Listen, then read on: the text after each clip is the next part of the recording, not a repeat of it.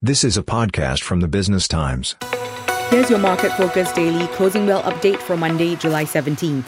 I'm Janice Tan. Singapore stocks opened lower after global markets ended the previous week on a muted note.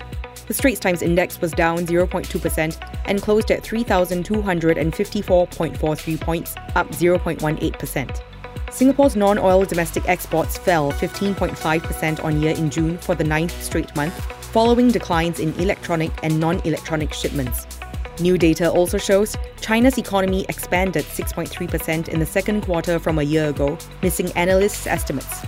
Up next are the top gainers. DBS rose 1.5% to $32.47. Jardine Matheson Holdings up 0.46% to 5024.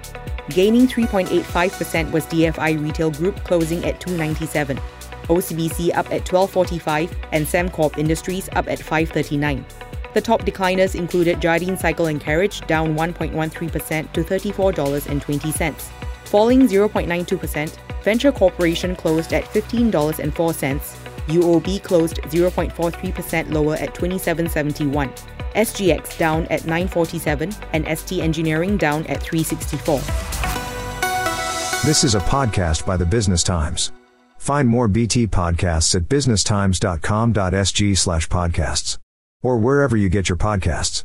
This podcast is meant to provide general information only. SPH Media accepts no liability for loss arising from any reliance on the podcast or use of third parties' products and services. Please consult professional advisors for independent advice.